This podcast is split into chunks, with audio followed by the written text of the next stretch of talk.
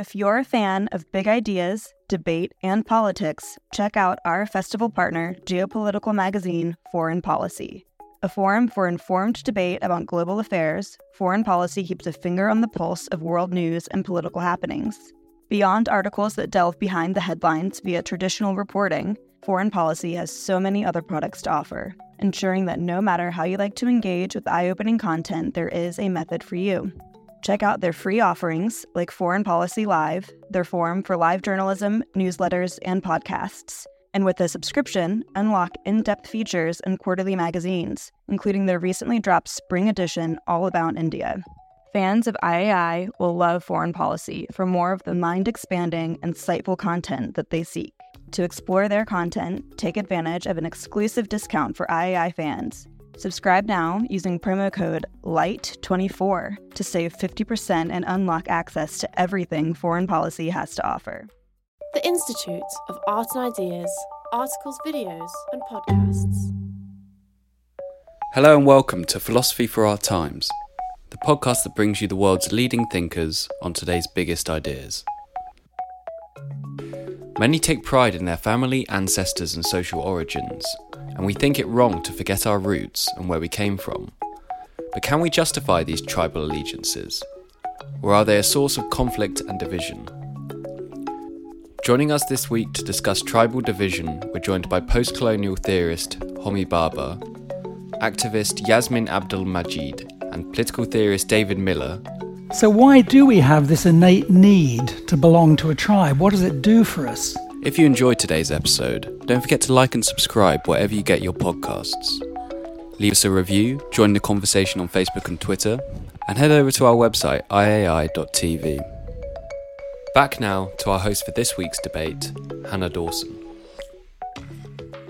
Can we justify our tribal allegiances, or are they a source of conflict and division? And I shall begin by asking David to start. Thanks, Hannah. That's great. Um, so, well, all the evidence we have is that people are quite deeply tribal by nature. They're genetically programmed to find a group to identify with. Yet at the same time, which group that is is quite contingent. They can be pushed in one way or another. So, tribes may have started out as biological kin groups, but it's not difficult for us to transcend our ethnic origins and find new identities. So, why do we have this innate need to belong to a tribe? What does it do for us? I think two things mainly. First, it allows us to put our individual life histories into a much bigger picture. Now, maybe there are some people who can get by with just an individual personal narrative, but for most of us, I think, particularly in an age in which religion has lost its power for most people, we need a bigger master narrative to make sense of our own lives. A story that begins in the past and projects into the future. And I think there's nothing sadder than being the very last member of your tribe, like the last person to speak a dying language. The other thing it does for us is it gives us a kind of recognition. We all crave to be respected, but it matters who's offering the respect. And the people who count are the people whose tribe we're part of. So, as you can see, I'm an academic, and what matters to me is the respect I get from other academics. Bus drivers probably think what I do is a complete waste of time, maybe right, and it doesn't bother me. That doesn't bother me. So now, why isn't it enough just to be respected as a human being? I think that's too empty a description. What about for your individual achievements? Well, that's fine if you're Usain Bolt or Ed Sheeran, but I think for most of us, there's nothing very special that we've achieved. So, what matters is that we're seen as being a good enough member of the tribe that we belong to. So, tribes do good things for their own members, but don't they create problems for outsiders? What about intertribal conflicts? Well, I think essentially these arise when one tribe poses a threat to the well being or the very existence of another. So, classically, tribe A invades the hunting grounds of tribe B. So, the important thing is to give tribes a secure space to operate in. And the big problem occurs when a whole society divides along tribal lines, whether these are ethnic or religious or political, because then physical separation becomes impossible. That's what we want to avoid at all costs. And the way to do it is to have an inclusive identity so that people who have unavoidably to live together can all see themselves as belonging to one big tribe. And that's why I'm happy to call myself a liberal nationalist, because I see nation building as the constructive way to, the, to respond to the human need to belong that I'm saying is inescapable. Very good, thank you. Sorry, no, deep, deep, deep, in thought. Excellent. Yes, Homi, very good. Great. Thank you On so much you. for being here. Thank you all for being here today on this delightful day. Um, I'm not even so sure that we should describe the conflicts we have today as tribal. First of all, I think the word tribal has a particular anthropological understanding of an ecology of people living together in different times than the ones we do. And I think we've just got to say that, you know, uh, is this translation, is this metaphor the right one? Now, do we are we all really proud of our families? Are we all really proud of the nations we belong to? This is very simplistic. We love our parents. We hate our parents. Our parents fuck us up. What did Philip Larkin do? Bad. Right? Uh, our parents sometimes fuck us up. Then we recover. Our nations we love. We, we fight uh, the, the, the patriotism of our nation because we think it's misguided. So I think that there are a whole complex set of feelings, even in the most intimate institutions of our lives. And that doesn't fit well with this narrow notion of, you know, you love where you came from. Many of us mm. come from many different places in our lives, and each time we embed or seed a certain kind of home. And I think that we've got to think about that in the world in which we live now. I also think that this idea of universal humanity doesn't really work. After all, it's a very important issue that we have in the Universal Declaration of Human Rights, but very often we think of universal humanity after we have persecuted people. After we persecute people, then we could set up these, you know, even in the Enlightenment, you know, after the Thirty Year War, you began to get the, the, the, the, the uh, issue of actually constituting nations. And this is my point. Nations are our tribes. And the good and the evil come together because we are nations are our tribes. How we constitute within a nation a set of convergent beliefs, practices, a sense of, a, a sense of common purpose, that's very important.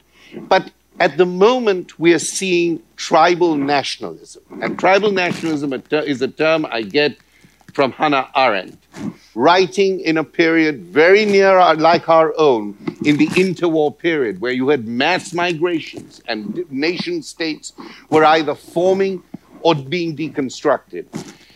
And what she says about tribal nationalism, I think, is something we have to urgently hear today. She says tribal nationalists or tribal national movements are constituted often by large masculinist figures with 64 inch chests who believe, and this is the description that Mr. Modi gives of himself I have a 64 inch chest, I will take all the beatings for my people.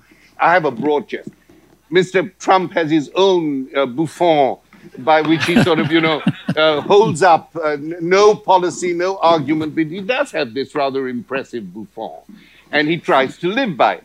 So the whole issue really here is how do we how do we defeat this nationalist issue? And I just want to say that the best way to do this is to make ourselves aware of what the symptoms of it are.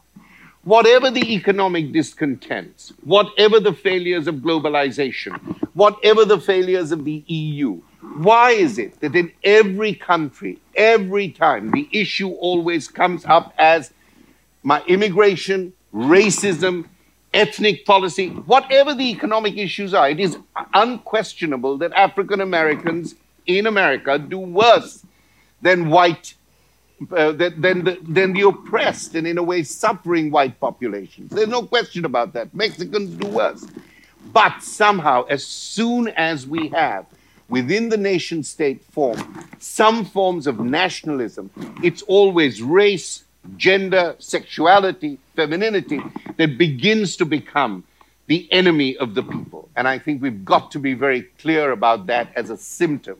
It's not the cause, it's the symptom. It's not the cause of Brexit. Mm. It's not the cause of the wall being built uh, between Mexico and the United States. I want to end, actually, uh, with a voice much finer than mine, a poem about, I believe, uh, a short poem about uh, populist nationalism or tribal nationalism by W.H. Auden. It's called Diaspora.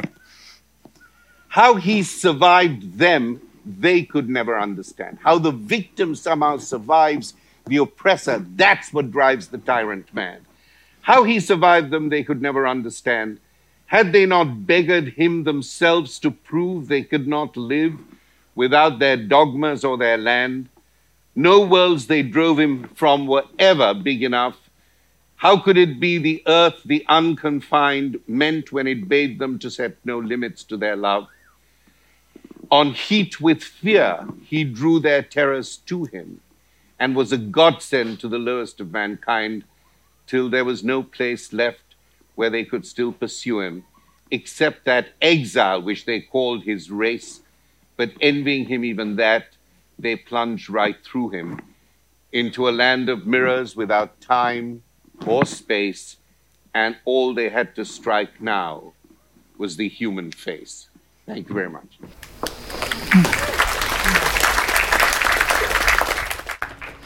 Thank you. And then finally, Yasmin. Thanks.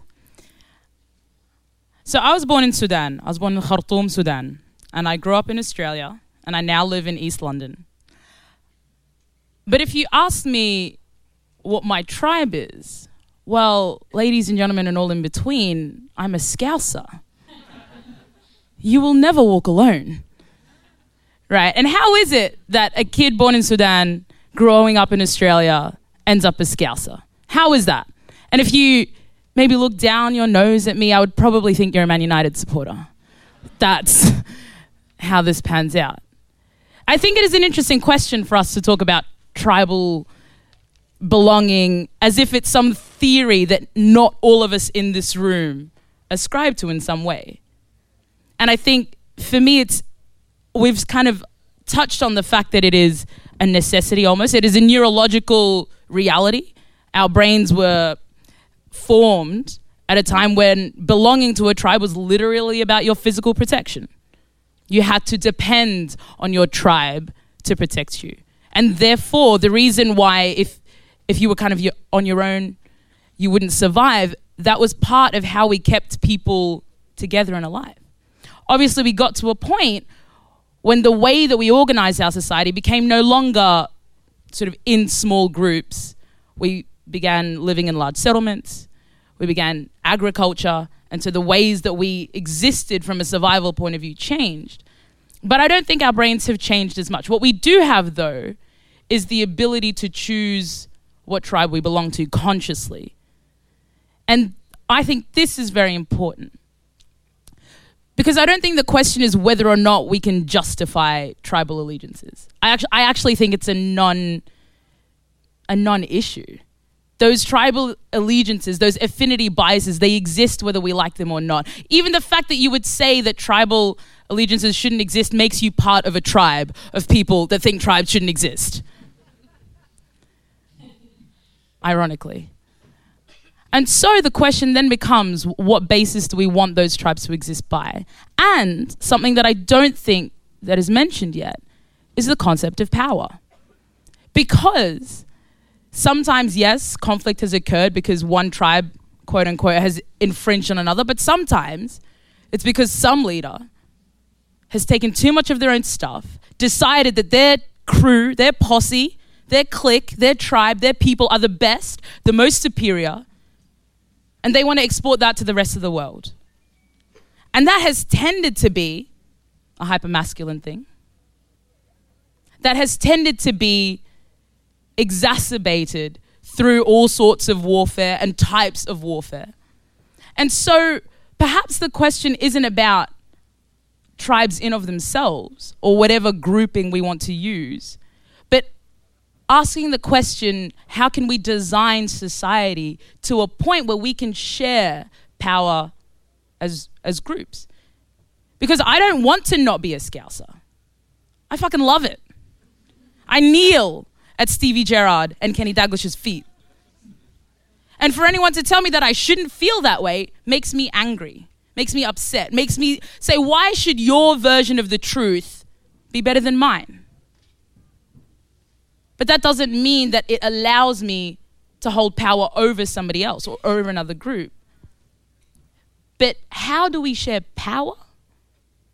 Perhaps is one that I think goes to why we see things like tribal nationalism go out to the point that they do. And it is not just because people decide that they hate another. That does it does not simply occur. Nobody wakes up one day and then decides they hate somebody who doesn't look like them. Leaders, those ones with the 64 inch chests, decide that for them to get as much power as they want, they shall create an other. And so it isn't necessarily about how we, as part of groups, decide who the other is. That other is designed for us. And the easiest things are race and gender and so on because they are easy markers. But those are things that perhaps we can shift the goalposts around. And I often wonder, um, I do wonder, that if leaders were female across the board throughout history, what that would look like. I think it is an interesting question to think about different forms or any other gender, shall I say, of leadership and what and and different forms of ideas of power. And for me, that is a more interesting question about whether or not a tribe should exist, um, because ultimately all of this comes down to power.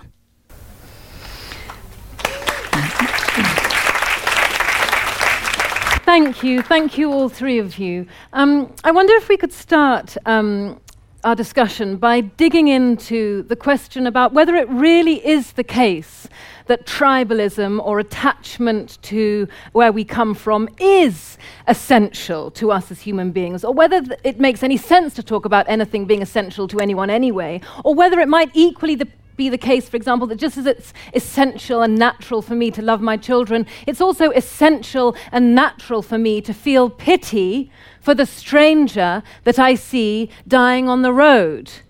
That, these, that we're multiple beings um, as humans and that we have all sorts of instincts and things that are natural to us. And is it really the case that this is, as it were, the most natural, this, this um, sense of belonging? I don't know, Yasmin, whether you want to begin I mean, I'm not sure natural is the most helpful term, right? It may be unnatural for us to like sit on toilets and go to the loo, right? But we have decided that for a civilized society, that is what's required. And so the idea of going back to what's natural perhaps is not the most useful. Maybe f- it's about what is the most useful thing for a cohesive society that is made up of, lif- of lots of different groups of people. I genuinely think that it is difficult for us as humans to not exist as parts of groups, right? Whether it is your nationality, your university, your family, I think we tend to find groups. People who move to London, friends of mine who moved to London and haven't found their group, they, they talk about the loneliness and the depression and the mental illness that comes from being alone. We're not good at being alone, we're not good at not belonging. So I think from a health point of view, it is essential to belong to some sort of group. What we then do about it is not say, because I belong to that group, I shall have no empathy for anyone outside my group. I think it is then incumbent upon us as a society to say, actually, you can choose what group you belong to, but you also must have empathy for those outside your group. Homi, do you want to? Yeah, I hate being alone. I hate being alone. I love groups and I love contacts, and I believe that both my intellectual life and my moral life and my personal life is entirely relational. I believe that's the aspect of my most treasured feelings. I am not sure that we need to think about this in tribalist terms. That's my only worry. I think that we all belong to communities. We love community values, community ethics. But until we can think about the fact that we are also, these relations are made, I think, as both of you said in different ways, through institutions, through political forms, through cultural, uh, through cultural sites, through our education. It's a very, it's a kind of a montage. It's a very brilliant putting together of all kinds of things, and to reduce it to tribalism, whether that is pride in the family or pride in your home, which of course exists.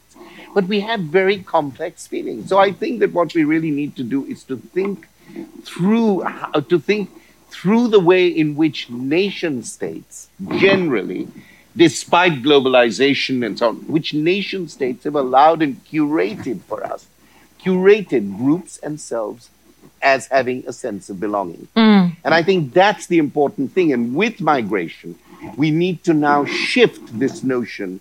Uh, with vast migration, of course, it's happened for many years. We do need to balance the sense of the cosmopolitical with the national political because both exist and both coexist. But there has to be important give and take in any democratic society.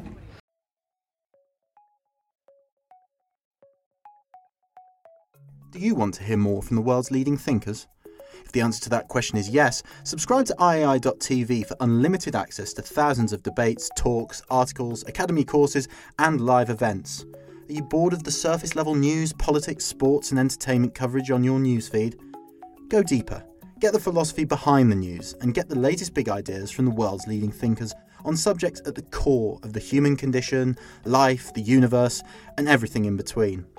It's free for the first month, and there's no commitment to pay, so subscribe now to understand the world beyond the surface level. Thank you. David, how would you respond to the charge, to this, the, the problem with prioritizing the nation over other conflicting, intersecting groups? So I would certainly say that um, from a, an individual point of view, there's no reason to give one of your many identities priority. I think that the nation is important only really from a political perspective as a way of organizing large numbers of people in a cooperative manner.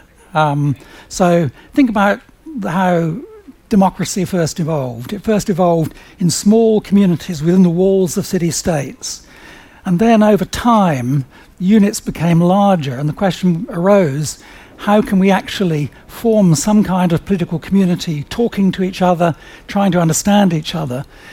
And I think it's at that point that the idea of forming a nation with a kind of set of narratives and a culture that distinguishes it from others became important. So, can I just say something else about this um, interesting question about why now we're um, talking so much about tribes and what it is that we find worrying about this? I think it's the idea that we're forming exclusive tribes, that we're forming our own self enclosed universes of knowledge where things that come in from the outside we filter out. We no longer see people, we no longer hear people outside of the tribe.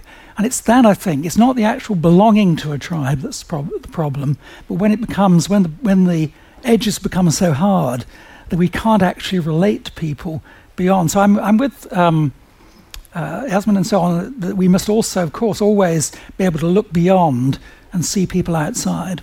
But isn't it an illusion to think that you can, as it were, be happily um, invested in your nation and not then to set up a problematic hierarchy of them and us? Well, I think you, you will always, um, if, you, if, you, if, you're, if you're a member, you will always give a certain, you'll always be partial, you'll give a certain kind of priority to, to people you're, who are in your tribe. That's, that, I think, is part of what it means. You, you're, you're loyal to the people that you, uh, you share the tribe with. But that does not mean that um, you're, you're going to be indifferent to outsiders. So here's one piece of evidence. I mean, if you look at which countries have been the most generous in terms of foreign aid and so on, it's very often the ones who have the strongest sense of their own identity. As, as, as Swedes, for example, is it that they have a strong sense of their own identity or their own responsibility in a global community? I'm going to um, pass the um, question to Yasmin. Yeah, I think the um, the to the first point about the nation state, I find very fascinating because who gets to ultimately for me, it's about who gets to decide who is part of the nation right i was born one place bred somewhere else live somewhere else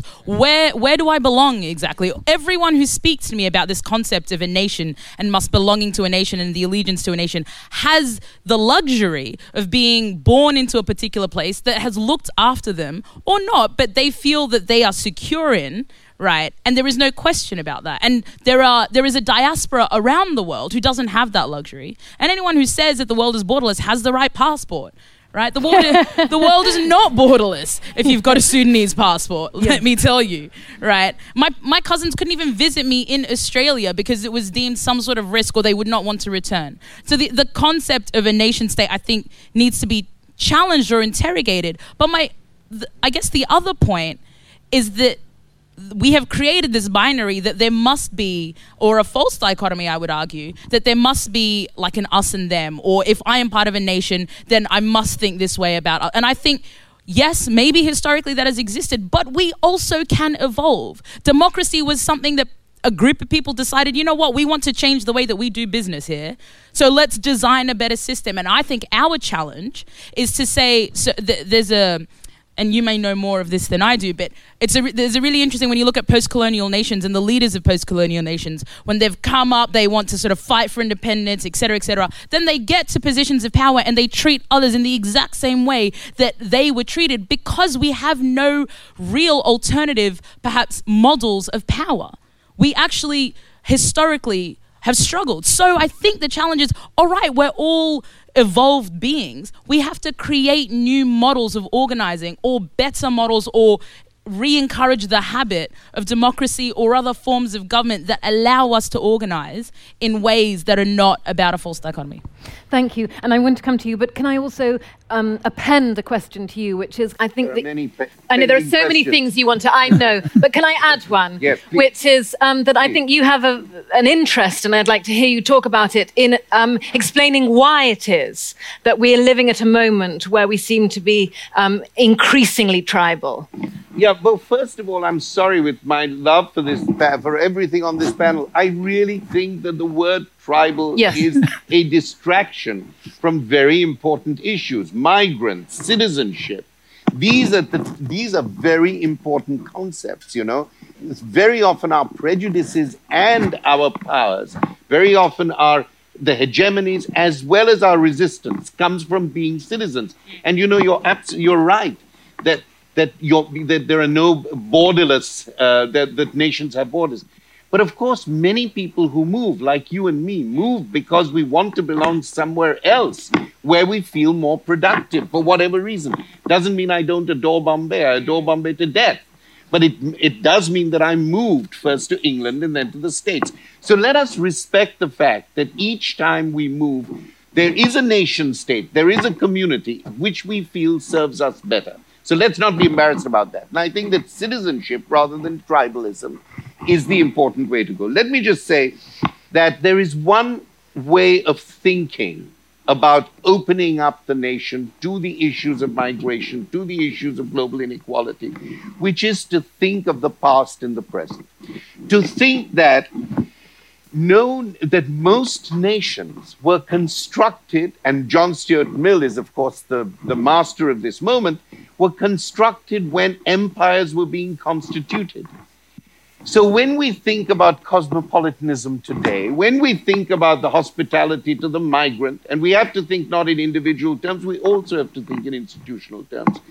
When we think of contemporary notions of nationhood, then and or cosmopolitanism, we have to be able to think about the pasts upon which the nation state was built. You know, John Stuart Mill says somewhere, I am a democrat in my country and I'm a despot in somebody else's country.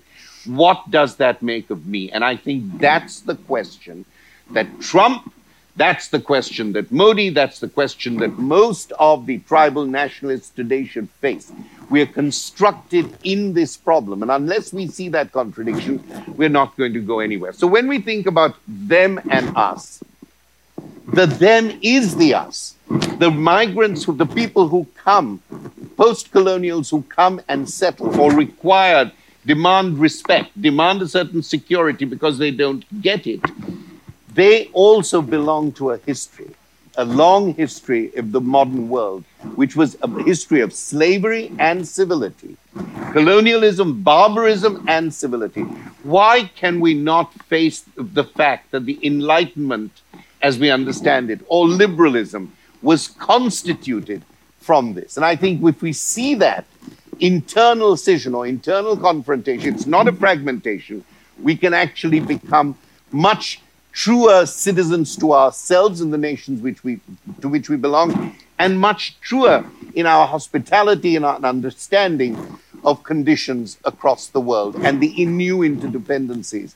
Let us not forget that globalization may create technological connectivity, but globalization has constructed its own forms of poverty, inequality. So it's not as if these inequalities are only left over from the concept of the Westphalian state.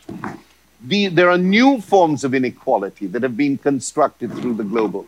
So it seems to me that some form of enlightened cosmopolitanism that understands that the history of nations is also the history of slavery, also the history of colonization, and that the peoples from elsewhere, foreigners, are part of that long history. And it is our responsibility to create a democratic structure, to create a form of cosmopolitan conversation intersecting with our national sense of our belonging. And to actually only through that way can we move forward. And I'm convinced that that is very important. To answer your question very, very quickly, I think I partly answered it. There are these enormous inequalities now, new Yes. inequalities in the global world that make people want to cling on to the things they feel safest about.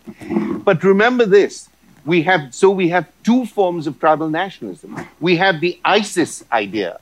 We have to cling to a certain text or to a certain religion or to a certain politics on a small scale, very different from, but part of a continuum, the Trumpian idea.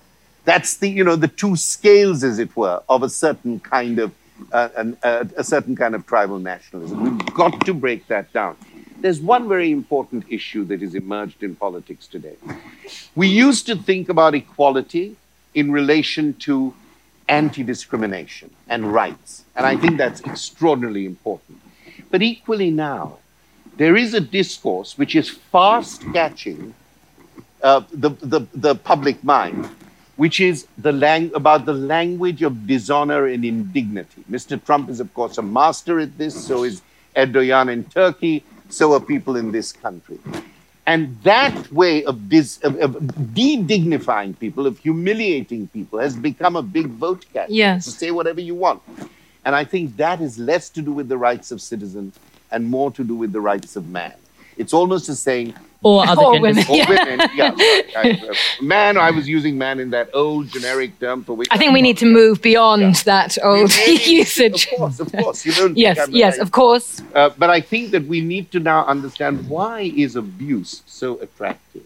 Yes, Why is abuse? yes, yes. Well, maybe we might kind of gather both of your thoughts. I mean, Something that you've both done, um, I think, David, you'll agree, is introduce the crucial concept of power into our understanding about what it might mean to belong. So it might not be the case that we want to value belonging as belonging, because, of course, if, for example, you are a member of an oppressive group, um, there's something very problematic in the way that you feel like you belong to that, whether it's white supremacy or whatever. But of course, if you're part of an oppressed group, um, then it's extremely important and valuable to be able to identify and feel solidarity amongst that group. So I think, so I think one question that um, that exactly we need to ask you about, David, is how to think about power in relation to the value of belonging. Wow. Big question, Hannah. Thank you. Um, I mean, I'm resistant to the idea that the identities we have are just constructed by power. I know that's a tempting thought that they're all artificially constructed by the powerful. But one piece of evidence against that is if you think of the history of Eastern Europe in the post war period, the Soviet Union, Yugoslavia, and so on, there you have strong states with massive ideological apparatus. And yet, in the end, they were not able to forge the kind of unity that was supposed to exist among the constituent peoples.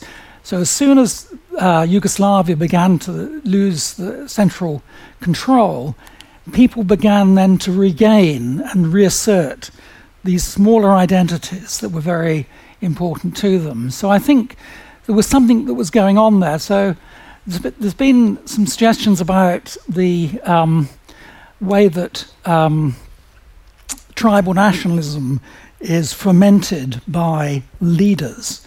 And of course, that's true, and, and, leaders have rhetorical devices to encourage that kind of thinking. But I think that when they do that, there's always something that they're responding to. You couldn't do it just starting from scratch. So even Trump is latching onto something that's out there. And I think that what often, since uh, we've mentioned this gentleman uh, already. I think often what he's latching onto uh, is something that I mentioned, I think, in, towards the end of my little speech, which was that um, tribes turn nasty when they think they're under threat. And this is exactly what somebody what if they like, ought to be threatened? Well, like the white supremacists. Can I just say something? Hang on. Mm. okay, okay. It's, Although, David is absolutely right. Mm. The, the, the, idea of tribal nationalism is to say the majority is threatened by you, who are the minority, whereas the minority is threatened. And in fact, David is also right that it's not simply a simplistic notion of power. Power comes with authority. What happened in the ex Soviet Union was people had power, but they didn't have authority for the, with the people. I think we must make a distinction between power and authority if we're going to get anywhere in this discussion. Yasmin, do you have something Sorry, you'd like to? No. Um, I mean, I did, but now I've forgotten. Yeah. the most important things are always forgotten. Like in the psychoanalytic session, you always forget just as you're about to leave. I think that that is a very good cue for us to open um, the discussion up to the audience. Oh, actually, I do. Oh, oh here sorry. we go. Yeah, hello, see, hello, hi. Yeah. Um, what I wanted to say was, and I guess this is um, more about us as individuals in this conversation and thinking about how, you know, as as citizens, we um, think about the society that we want to design. And I think it's super important that, and I mentioned this word earlier and I'll mention it again, that we have empathy for those who disagree with us. Because I think what tends to happen, and again, I will go, I come, you know, born in Sudan and have seen my parents left Sudan because of, of the, what the leadership of post colonial nations tend to do. Um, is that you become you use the same rhetoric that uh, you think it's justified to use the same rhetoric that you're hearing about yourself to others. We are very happy in in sort of like quote unquote cosmopolitan progressive leftist circles to sort of say these people are ignorant they're they're unable to read they're this they're this they're this. And i i every time i see that i think oh this is dangerous. It is so dangerous for us for whatever group that you find yourselves in to start using dehumanizing language to those you disagree with. Because what on earth makes you think that you are better? What on earth makes you think that when you have the power, you will act in a better way? We are all human and we are all, I, I'm not ever going to be like, la la la, we're all part of the same human race, rah, whatever. But when we do feel under threat, we do start to use dehumanizing language. And we like to think we're right. And in the same way that we believe we are right, they believe they are right. When was the last time any of us changed our minds about anything? or be like Homi. right? Yasmin, uh, but both parties might not be right. I mean, anyway, we could. No, but the, but, but precisely. but like, I agree, but also, I also like. I think it's important for us to you might think that you're right, but that does not give you the right to dehumanize. Of course not. and not. it's so important. Yes. It's so important. Anyway. By talking it is about a lesson the rights for like, of man, I was uh, not dehumanizing women. No, no, it I was felt only like referring it. to that particular document, which is called yes. the rights of man. And if yes. I called it the rights of women, nobody would have understood what I was talking about. yes. I just wanted. I, it's yes. a whole other conversation. yes, yes, the dark side of the Enlightenment. That's it. All right, fantastic. Well, we have come to the um, end of our time, um, and, um, and it's been lovely. Thank you very much. Thanks to our speakers. Okay. Thanks for listening to this week's episode of. Remember to like, subscribe, and review wherever you listen. And tune in next week for more big ideas from the world's leading thinkers.